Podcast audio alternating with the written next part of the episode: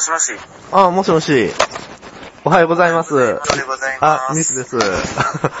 いやよろしくお願いいたします。よろしくお願いしますあー僕はですね、えな実はですね、え夜勤をしておりまして、ー、あ、それ眠たいですね。ちょうどいやいや、でも大丈夫です。ちょうど頭も冴えていますので大丈夫でございあ、ます。本当ですか。 はい、大丈夫ですよ。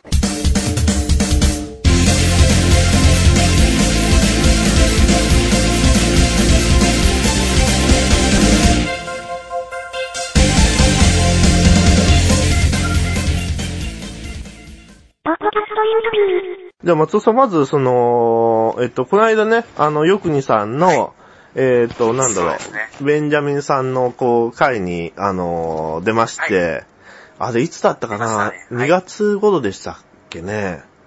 そうですね、そのくらいだと思います。はいええで、あの二次会みたいなところでね、なんか品川のレンタルルームか何かでお会いしたんですよそうね懇。談会がありましそたね。うですねその時に。松尾さんって今、お年は何歳なんでしたっけに、はい、えっ、と、平成5年生まれで、えっ、と、今年で24歳になるんですあね。、若いですね。はい。です。鳥年、鳥年、鳥、年男でございます。あ で、それで、その時に、あの、名刺をいただいて、その日本農業系学校っていうのが、あ、今年始まったばかりの大、あの、大学校って書いてますけどね、これは大学とは違うんですか、まだ3年目、三三年目ですね、今年で。ああ、へえ。大学とそうではすね、大学、大学とはちょっと違くて、そええの専門学校でもないんですけれども、その、そうですね、あの、企業が立ち上げた、まあ、塾みたいな感覚でしたね。ああ、そそのの、、国、国とか、その地方自治体まあが関与、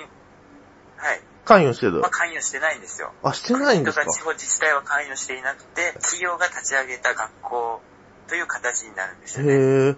ちなみにそれ、どういった企業が立ち上げたんですそうですね、やっぱ大元で言えば、えっと、えっと、農林中央金庫とか、かねああ、ああ、はい、えへっえと、。あとは、日霊さんですね、あの、冷凍食品会社の日霊さんとか、スポンサーでいますので、ね、資金面ではそんなに、やっぱり、そうですね、硬いというか、資金面ではうん。盤石な学校ではあります。国からの、その、あの、援助、援助金みたいな、補助金みたいなのも、ではい全く出てないんですかその、なんか第三セクター的に。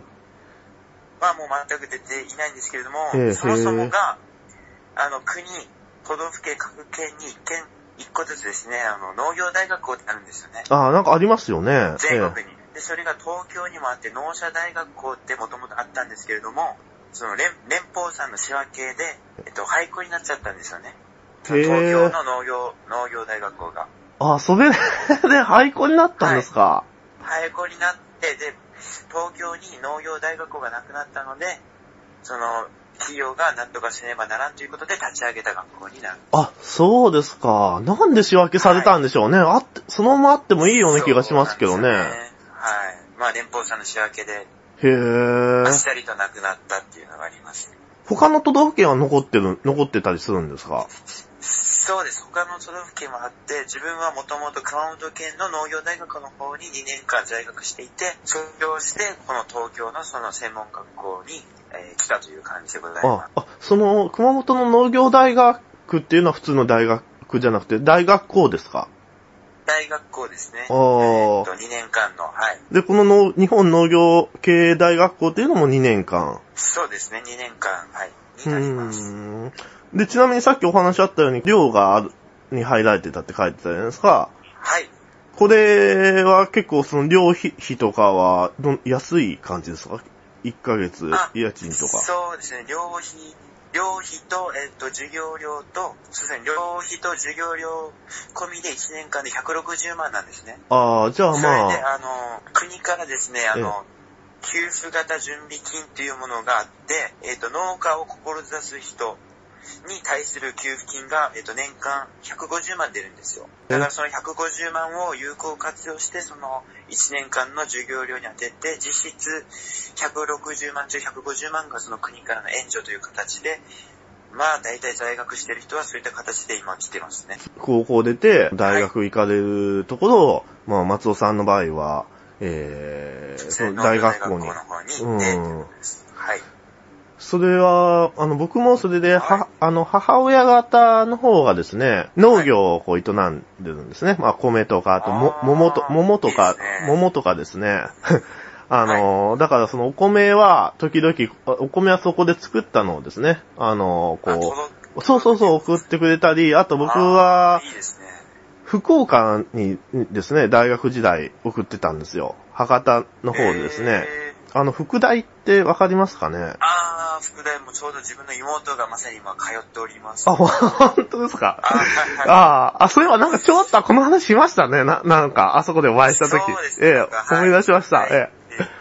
え。で、そこで、にいた時も、その米とか桃とかがですね、まあ、あの、送られてきて、あの、まあ、岡山はその、桃が、あの、名産だったりするんですね。なんか桃た、そうなんですね。はい、桃太郎とか、桃太郎伝説があある。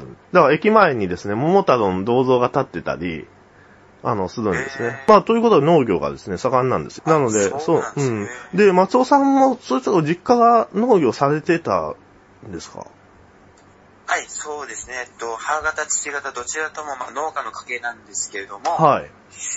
どちらとも後継者はいないということで、あそうなんですよ。なんとかすればならんということで、自分が手を挙げ、あ、あこあ、ちらも継承しますということで、へ今年からやっていきます ね。え。ご兄弟とはいらっしゃらなかった感じなんです兄弟がもう妹二人しかいなくて、ああ、僕は長男なので、ええ僕が、まあ、手を挙げたっていう。ああ、じゃあ、でです他ね。には継ぐ人がいないっていうところですね。まあ、土地をちゃんと持っててね、もったいないからっていうことで。そうです。うんそうです。